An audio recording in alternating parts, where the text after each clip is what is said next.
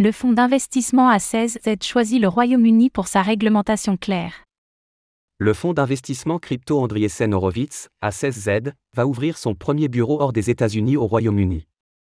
L'entreprise a ainsi salué la clarté de la réglementation britannique, ce qui a motivé son choix.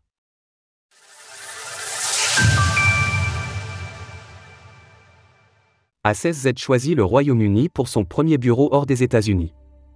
Le célèbre fonds d'investissement Andriessen Horowitz, A16Z, a annoncé que son premier bureau en dehors des États-Unis allait être ouvert au Royaume-Uni.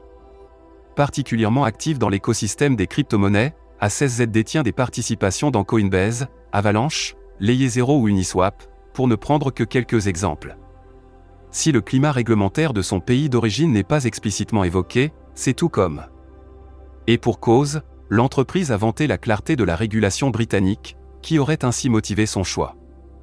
Nous avons travaillé avec des décideurs politiques et des régulateurs du monde entier, et au cours de nos discussions, il est devenu clair que le gouvernement britannique voit la promesse du Web 3.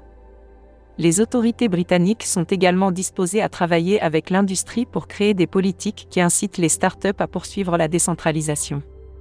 En effet, A16Z soutient l'approche selon laquelle un projet doit être centralisé à ses débuts pour donner les clés à la communauté petit à petit à mesure de son développement.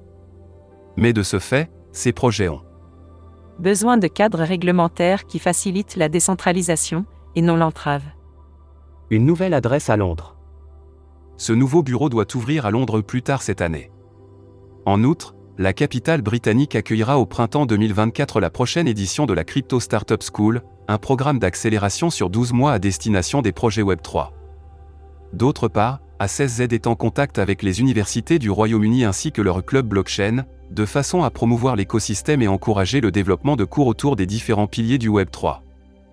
Rishi Sunak, le Premier ministre britannique, a accueilli favorablement le choix d'Andriessen Horowitz et est revenu sur le cadre légal du pays.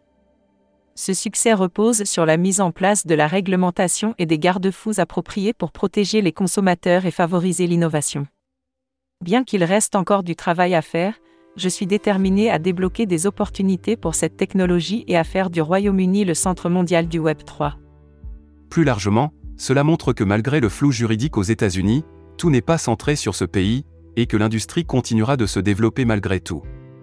Source A16Z. Retrouvez toutes les actualités crypto sur le site cryptost.fr.